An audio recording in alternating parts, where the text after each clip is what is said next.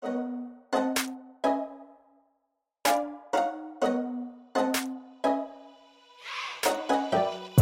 さん、こんにちは。パロアルトインサイト CEO の石積智恵です。CTO の長谷川隆久です。インテグラルの山崎です。いつもレベル5 by パロアルトインサイトをお聞きくださりありがとうございます。今回はリスナーさんからの質問にお答えしたいと思います。ラジオネーム、佐々木さん。石積さんの新刊発売おめでとうございます。予約したので到着が楽しみです。ありがとうございます。私はこの先のキャリアについて日々考えているのですが、成功したビジネスパーソンやリーダーの方々の経験や考え方から学び、自身のキャリア形成の参考にしたいと思っています。そこでパーソナリティの皆さんにお聞きしたいのですが、キャリアを築く上で特に影響を受けたり、ロールモデルとして考えている方はいますか？もしいたら、どんな点に影響を受けたのか教えてください。ということで、ありがとうございます。はい。じゃあ、まず、長谷川さん、なんか聞くところによると、ロールモデルがたくさんいるということなんで、長谷川さんどうですか？たくさんいます。あの、まあ、一つはですね、これ前の回でも言ったかなとは思うんですけれども、やっぱり、あの、私、新卒で入ったのが日本 IBM だったんですけれども、IBM で入って入社して2000 2004年入社なんですけれども、まず配られたのがルー・ガースナーの虚像も踊るという、まあ、ガースナーが死にかけてる IBM をどうやって再建して、今のまた姿に戻すことができたかっていうことを描かれてる本なんですけれども、それを読んでると、あの、まず最初に出てくるのがガースナーはやっぱりテクノロジストではなくて、マッキンゼー出身のビジネスメジャー、ハーバードビジネススクールを出ている人っていうことが分かって、まあこれだけの大企業を立て直すことができるような、まあそういうプロフェッショナルになるには、まあハーバードビジネススクールで学ぶっていうのは、なんか一つ手なのかなっていうことで、そこからちょっと HBS とか、えー興味を持ってビジネススクールに行こうと決めたという経緯がありますので、ブルーガースナーは一人、まあ、かなり影響を受けていする。ごい影響力ですね。大学院行こうって、その一冊の本で決めたってことですもんね。なかなかいい本ですね、虚像も踊る。うん。なんかその、生々しい現場、やっぱり当時の IBM、もう本当に業績も悪くて、でもその中でどうすればいいかっていうのが、なかなかわからない中で思い切って、あのサービス事業にあのフォーカスして、えハードウェアをどんどん切っていこうというふうに決めて、それを実行していくんですけれども、やっぱりなかなかその、えーまず戦略を立てるのも難しいし、実行するのも難しいっていうところが描かれていて、すごく面白い本でした。うん。うん。ガースナーはなんか HBS で授業で会いましたね、私も。なんか、おへーえー話来、てくれうん、たんだ。来てくれた回で、で、おなんかその終わった後質問とかも直接して結構話して、改革とかを成し遂げるために、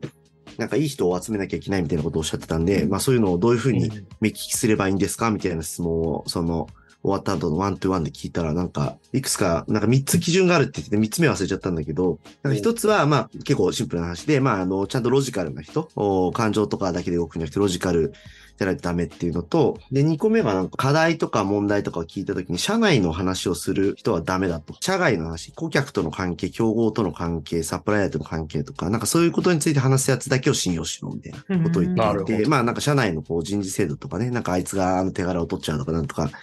そういうふうなことがね、あの、とかインセンティブとかコンペンセーションとか、そういうことを話すやつは信用するな、みたいなことを言ってましたうね。で、まあ確かにそうだなと思って。最初に聞いた時にそういうことを言うやつは信用ならんみたいなこと言ってましたね、ガースナーは。面白い。面白いし、剛さんよく覚えてますね。そんなやりとりを。うん、三つ目忘れちゃったのがちょっとね、ちょっと悔い残るんだけどね、本当 なるほど。剛さんはどうですか？ロールモデル。そうですね。私はだから今みたいな感じで、どちらかというと特定のロールモデルっていうのが常にいて、この人を目指すとか指標にするっていうよりは、なんかこう、その時々とかで、今のガースナーの言葉であったりとか、まあいろんなこう、本とか、あとはその、その時の、なんだろう、こう伸びてる経営者の方とか、そういうふうな方が言ってる、まあなんていうんだろうね、語録みたいなやつ、えーいわゆるベタベタですけれども、ああいうやつは結構参考にしてますね。うん。だからそういう意味だと、まあ最近はあんまり全然意識しないけど、まあ、孫正義さんとかはうん。若い時とかはやっぱりすごい、語録とかね、なんかそのできないって言ってるのは本当に、なんかあらゆる限りの、自分ができるあらゆる限りのこと、そして他の人に頼るとかそういうことを含めて、全部やり尽くした結果、できないと言ってるのかっというふうなこととかね、なんか5、6であって、うん。なんかまあそこまで突き詰めてないなと思ったりとか、新入社員向けのスピーチとかで、こう、孫正義さんが、まあもうソフトバンクかなり大きくなった後の話だけど、新入社員に向かって同期の皆さん、あの、ようこそソフトバンクへみたいな話をして、まあ結局ソフトバンクっていうのはこう300年、500年続く会社だから、まあこう、今、東京から何十年経ってるけれども、その全体の500年とか300年の歴史の中で言うと、まあもうほぼみんなと孫正義さんは同期みたいなもんだ。だから同期として、あの、この黎明期を盛り上げていきましょうみたいなことを話したりしてて、あ、なんかすごい、なんだろう、こう、エンカレッジングなコメントだな、みたいな感じのことを思ったりとか、そういう結構語録とかに私は影響を受けますね。なるほど。あいいですね。なんか語録、だから自分がどういう状況に置かれているかで響く語録が違ってきて、同じ語録でも、そうそう、響く時と響かない時って違うじゃないですか、受け取り手の状況で。だからそういう意味で私もなんか人生ってすごくへあの変わりつつあるから、なんかその変わる中でずっとその人みたいになりたいみたいに目指すっていう意味のロールモデルがいるっていうよりは、私も剛さんと同じで、なんかその時その時の状況で響く言葉とかあって、でもその中でも今誰か言葉あったかなって思うと2つやっぱり言葉とかあと考え方で言うともう過去それを知ってから10年以上1年に1回は必ず考え方として私のなんていうか礎になっている考え方。でそれがキャリアとかライフとかじゃなくてもう全部ひっくるめて生き方として私にとって大事な考え方を教えてくれたなって思うのがやっぱりクリステンセン教授。ハーバードビジネススクールの。クリステンセン教授のあの本を読んでイノベ日本語ではイノベーション・オブ・ライフっていう本ですね。あそこは、この本は何回もこのポッドキャストでも紹介してますけど、あそこで書かれているいろんな考え方は私の中ではすごく根幹になっている、すごく大事なことを教えてもらっているなっていうのが一つと、あとは実はこの私の新刊の終わりにで、私、あの、千本幸代さんという、まあ、日本を代表する連続起業家で、NTT をですね、40歳の時にあの辞めて、今の KDDI を稲森さんと一緒に立ち上げた稲森和夫さんと、で、あとは e アクセスとか e モバイル、今の Y モバ、Y モバイルですね、なんかを創業した起業家、まあ日本を代表する起業家なんですけど、千本さんの本に、あの、すごくいい言葉が書いてあって、その言葉を終わりに紹介していますので、あの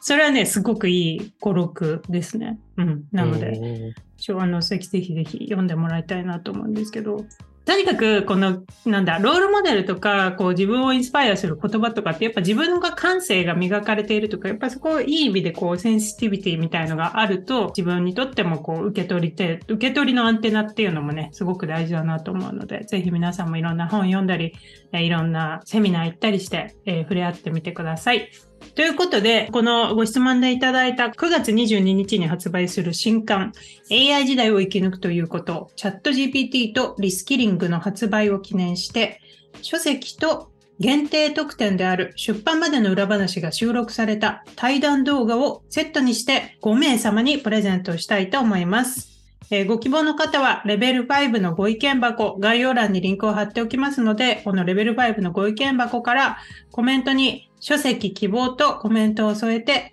必ずメールアドレスを記載した上でご連絡ください。応募期間はこの放送から1週間、日本時間で9月27日水曜日の23時59分までとさせていただきます。ぜひふるってご応募ください。それでは本日もよろしくお願いいたします。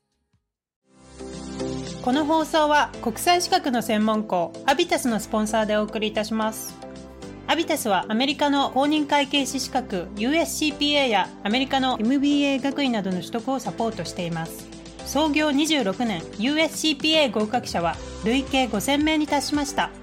世界に通用する資格や学位を通じてなりたい自分への一歩を踏み出してはいかがでしょうかあなたのキャリアに新しい視点を国際資格の専門校アビタス今週のホットニュース今注目すべきニュースをピックアップして紹介していきます。まずはこちらのニュースから。アップルの2023年イベント。ビジネスプロフェッショナル向けのポイント。はい。ということで、9月12日火曜日、日本時間の13日ですね、アップルパーク、スティーブ・ジョブス・シアターでアップルイベントが開催されました。このイベント、また長谷川さんライブで見ていたということなんですけれども、ぜひ長谷川さんにこのハイライトを紹介してもらいたいなと思うんですけれども、どうでした？見て。面白かったですね。まあ今回はその iPhone と Apple Watch のイベントっていうことで、まず出だしの動画がまた感動的で、やっぱり Apple のイベントらしいなと思ったのが、バースデーというタイトルの動画で、あの、日本人の方も、えー出演されていたんですけれども、その Apple Watch によって命を救われた、えー人々、その、あの、心拍の乱れとかが検知されたりとか、あとはその、なんか漂流してしまって、Apple Watch で SOS をやったらヘリで助けられたとか、えーそういう人たち、実際に、えー命を助けられた人たちが主役になって、で、その人たちのお誕生日会の、えーうん。現場を、えー撮影していて、ねまあ、いいね。要はこの Apple Watch のおかげで、また一つ誕生日を迎えることができたという、非常に、あの、まあ少し臭いあれではあったんですけれども、まあ実際にやっぱりあの、命を救われている人がいるっていうことで、まあ素晴らしいプロダクトを作ってるんだなと、改めて思った次第で、なかなかイントロの動画としては憎いなっていうふうに思っていたんですけれども、うん二人はなんか、このデバイスに命を救われたとかってありますか？えーっどうと、だろ 命のように大事なデバイスっていう、そういう感じで、うーん、命を、まあでも iPhone がないともう生きていけないけどな。う。なんか初代の iPhone とかかな、やっぱ。うん。命救われました？初代の。命は救われたっていうか、なんかこう、いろんな意味でライフチェンジしたなっていう感じ？なんかこうあの感覚は結構忘れられないですけどね。ちょうど HBS 行って2007年だったんですけど、2007年。そう、最初、サムスンかノキアかなんかの、まあ、あの、パカパカ携帯みたいなアメリカで、まず買っちゃって、で、その後に iPhone が出るってなって、で、なんだなんだと思って、他の人が持ってるの見てもどうしても欲しくなってしまって、留学中にもかかわらず、いきなり契約したノキアを捨て、あの、iPhone 買って、で、なんかね、あの、感動したのはなんか、なんだろう、ゴルフかなんかしてたんですね、クラスメイトと。そうしたらどんどんメールが入ってくるんだよね。これ何が起きてんの？これみたいな感じで思って。なんか結構、なんだったっけな、近隣の Wi-Fi かなんかで接続してて、どんどんダウンロードされてたりしてて。え、何これ今もうメール見れちゃうの？みたい確かに。そのあれは感動当たり前だけど。な。なん感か、ね i モードとかじゃなくてね、あの、ショートメッセージじゃなくて、そうそううん。どんどんゴリゴリダウンロードされてきて、ねすごかったうんこれですよすげえなと思って。うん。っていうのそがれ、あの、生き死にはないですが、結構衝撃を受けたことですね。はいああ、はい確かに。でも命っていう意味では、健康管理っていう意味でやっぱ Apple Watch があって、本当自分は良かったなって思う。過去数年ずっと毎日使ってますけど、やっぱり自分の、まあ一日何歩歩いたかとか、アクティビティリングクローズしたかとか、特にやっぱりこう健康管理、あの、の意味で、こう毎日毎日のゴールっていうのを意識してやっていくっていうのすごい自分の中では日課になっていたので、あの、ははいい、日課になっているのでね、すごく Apple Watch には助けられてます。うん、そうですね。はい、そんな iPhone と Apple Watch ですが、今回のイベントでは iPhone 15ということで、新しい iPhone のモデルです。で、高品質のカメラが搭載されていて、USB-C ですね。ようやくライトニングというあの、ちっちゃいプラグから USB-C ねという企画に、はい、変わりつつあります。あの、まあ、ライトニング、やっとだよみたいな、こう、ね、いろんなパソコンとか、それこそ Nintendo Switch とか、iPad とかいろんなものが USB-C に変わっていく中で、iPhone だけがこのライトニングのせいで、なんかケーブルがね、2、3、2, 2個で済んでたのが3つ持ち歩かなきゃいけないとかっていう、なんかまあ、ものすごい、まあ英語で言うところの first world problem。うん。まあそういう悩みを抱えている人がいた中で、ようやく iPhone も USB-C にえー変わってくれるという表が、まあこの iPhone 15ではそれがかなり大きいのかなっていう感じはしています。うん、で、Apple Watch の方では、そうですね、これも、まあ、見、見栄えとかはあんまり変わってなくて、まあ、細かな機能で、あの、その iPhone を Apple Watch から探すっていうのが探しやすくなったっていうのはものすごくいいかなって思うのと、あとはこのダブルタップっていう、あの、時計ってやっぱり両手がないとなかなか操作しづらいじゃないですか。左、左手に時計つけてたら左手見ながら右のえー人差し指で指すけれども、例えばコーヒー持ってたり、あとは犬の散歩してたりすると、右手が塞がっていることが多いので、そういう時にこのね、Apple Watch のなんかをしたい時ってこう、鼻でやろうとしたり、うんなんかいろいろあったと思うんですけれども、今回発表されたのがダブルタップですね。へ指、指先を2回つまむだけで、えーその、かかってきてる電話に応応答できるとか、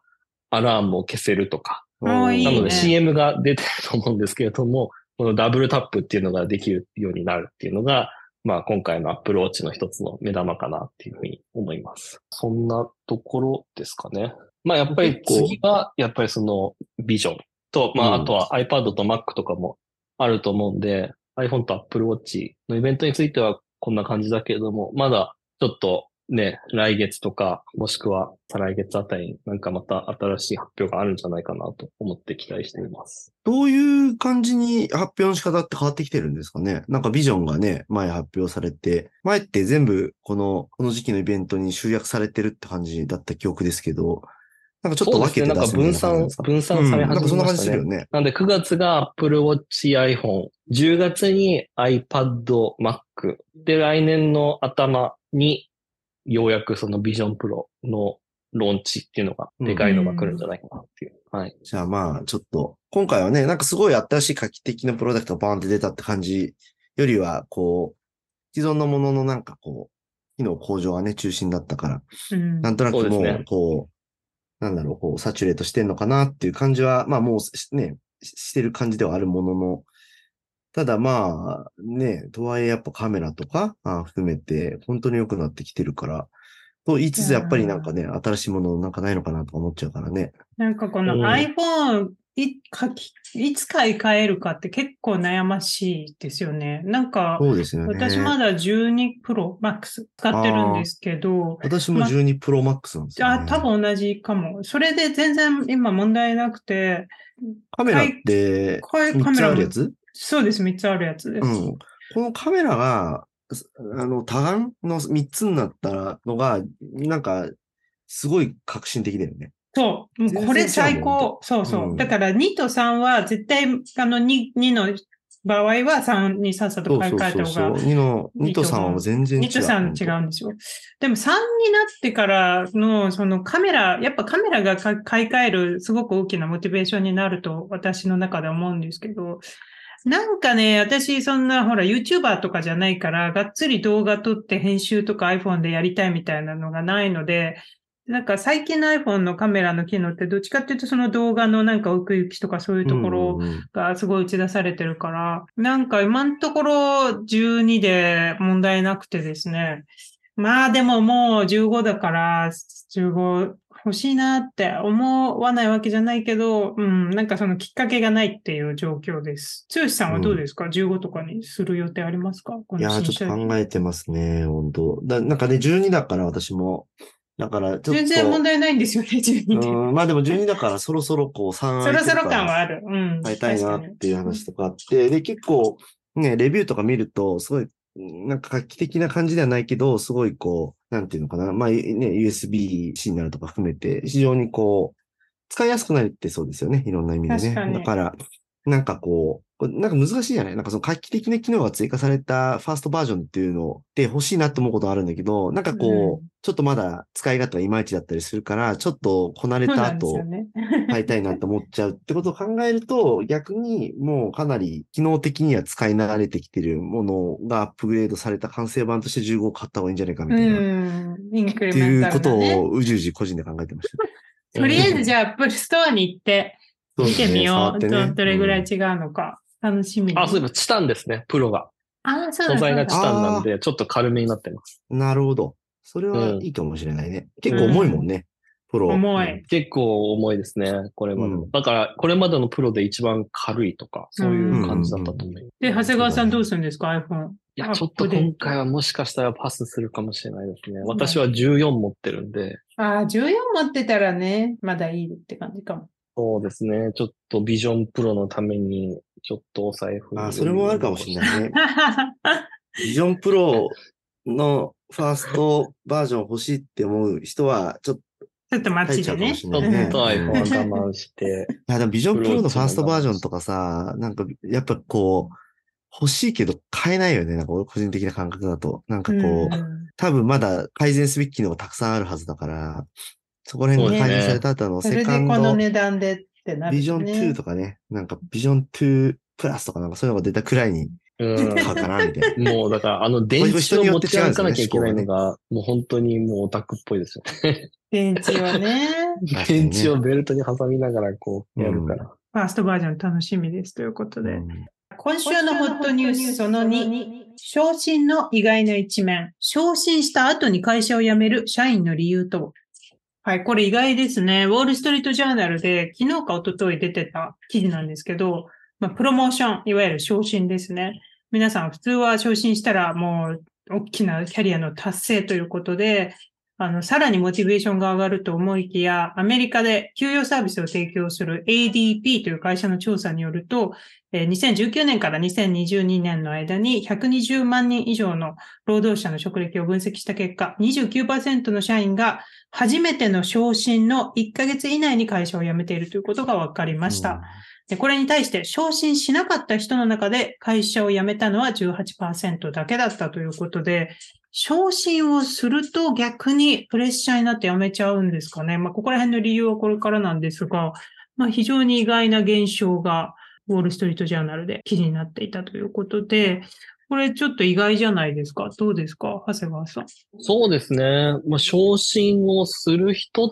ていうのは、やっぱりすごく優秀な人うんだから、あの、逆に辞めやすい人が辞めているというデータでもあるのかなもう。遅かれ早かれ優秀だから辞める人だったっていうことですか？そうですね。で、それをまあ、昇進で引き止めようとするのか、まあ、なるほど、なるほどわかんないで。すけれども、引き止めとしての結果の昇進だったはい。それは面白い指摘ですね。剛方さんは。こういうことって日本の会社でもあると思いますか？昇進をすると逆に、まあ、いろんな理由で辞めちゃうっていう。うーん、どうですかね。例えば、こう、金融系のプロフェッショナル業とかだと、まあ、アソシエイトっっていう役職があって、まあ、あの、入社して最初の間、そういうアソシエイトとかシニアアソシエイトとかそういう名前がつくんですけれども、その後、バイスプレジデントっていう、まあ、なんかイメージか、課長さんなのか、係長さんなのかわかんないですけど、まあ、ある、ある種、こう、中間管理職になって、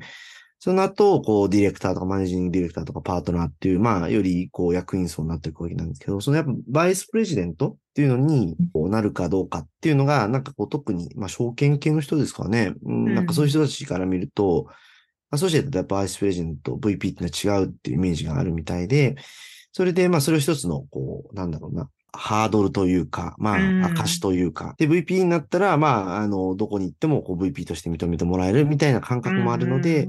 まあ、それで動いちゃう人がいるっていうのは、なんか一般論としては、あの金融の世界とかだとあるような気がしますね。うん。うん、うんなるほどね。だから、どの職種、うん役職への昇進かで、昇進後辞める理由が変わってきそうですね。うんそうだねなんかすごい象徴的な VP とかだとね、なんかこう、ある種バッジみたいなところがあったりするのかなっていうふうにうん。私自身は、なんか他の人の話を聞いてるとそうなのかなと思ったりするので。テックの世界とかでもそういうのってあるんですか？なんかこう、こういう、なんかプロダクトの責任者やったとかなんかわかんないけど、そういうふうにするとどこ行っても、やっぱりこう、認めらまあ、れるなんか、昇進をしたっていう事実は、転職市場とか、あとはその後にもプラスだと思うんですよね。昇進するとベースサラリーとかも上がるし、うん。やっぱりレベルとか上がったりするから、でそこ、その上がったベースサラリーを武器に転職活動をすると、まあ有利っていうのが、まあこの自信の増加ってこの記事にも書いてありますけど、昇進をすることで自信を増やして、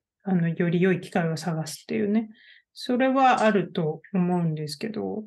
まあ他にもね、いろんなサポートの不足とか昇進の遅れっていうのも、なんかこの会社を辞める理由になっているっていうことで、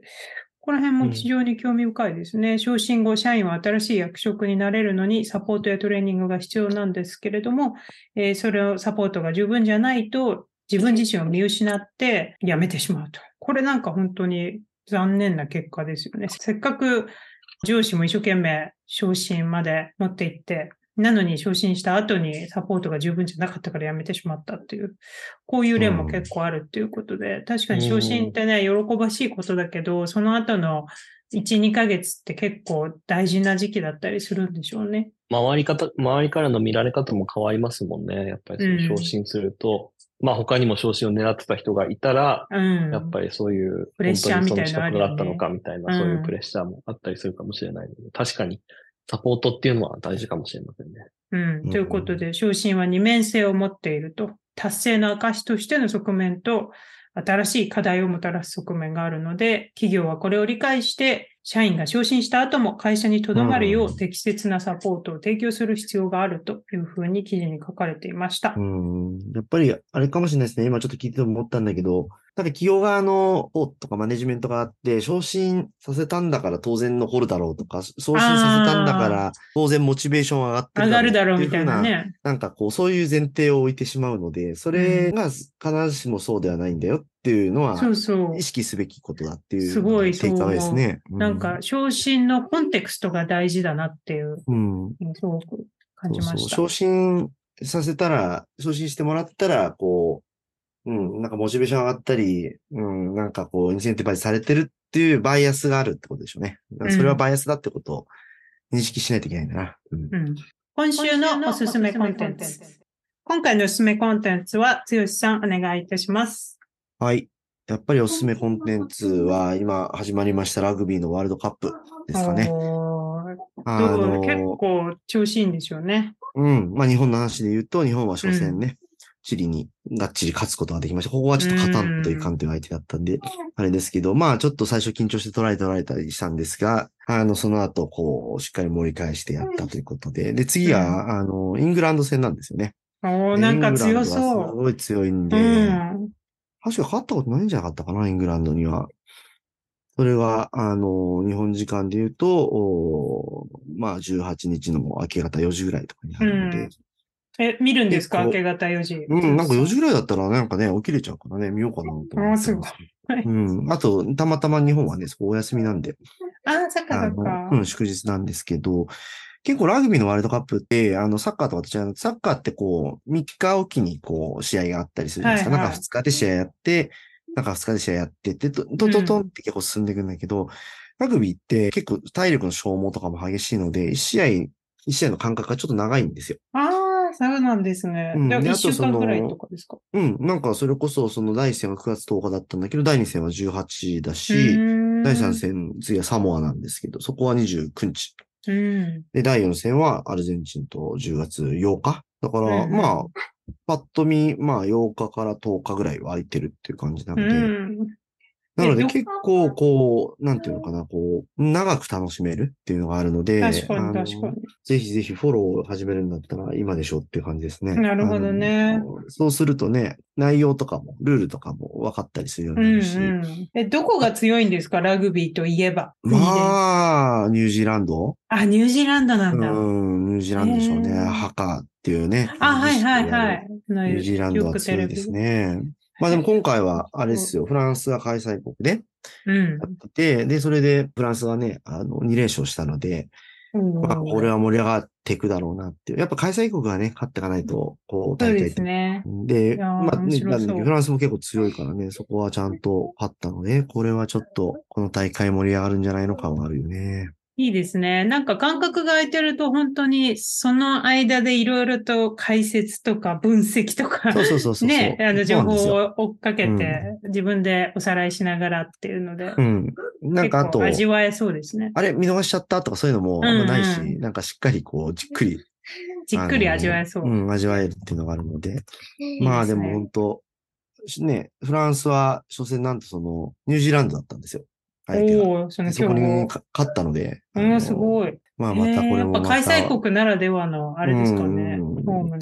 どっかでまた当たるのかもしれないけどね、本当うん。まあでも本当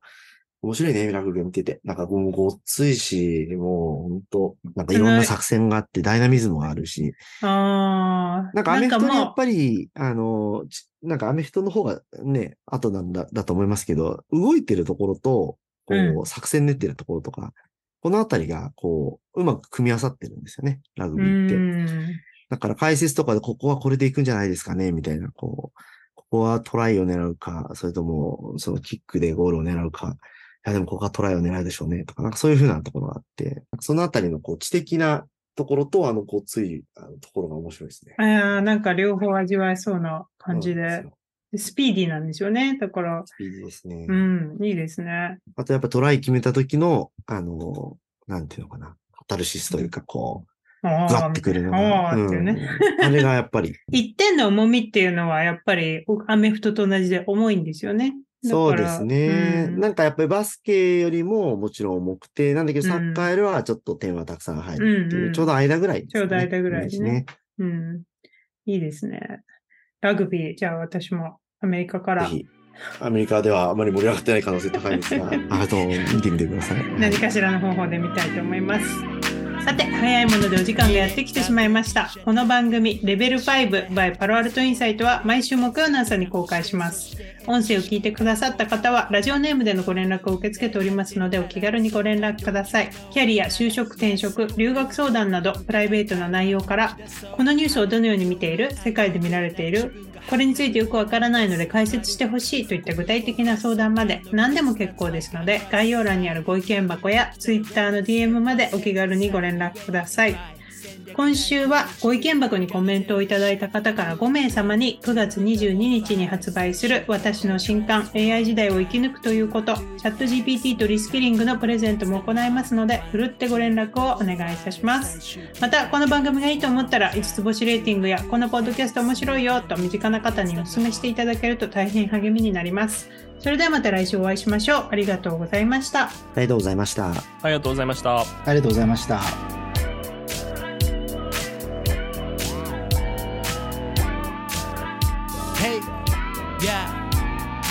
笑とか書いてて終わる。そんだけじゃ得られん。本当の W から Do what you need to do どっかで上げてく My value この先行ったら絶対ある壁それ越えてく天気は晴れ。どうもみたいに開いた口みんな驚きこれ前書いた口。今出たアイディアすぐ検証実現フェーズへすぐモーション。キラーメンタル持ってりゃいらない事例に前例は全部が無用。One, two, level five 最終形態 transform Got to do the X ミュータントになる It's the norm One, two, level five 最終形態 transform Got to do the X ミュータントになる It's the norm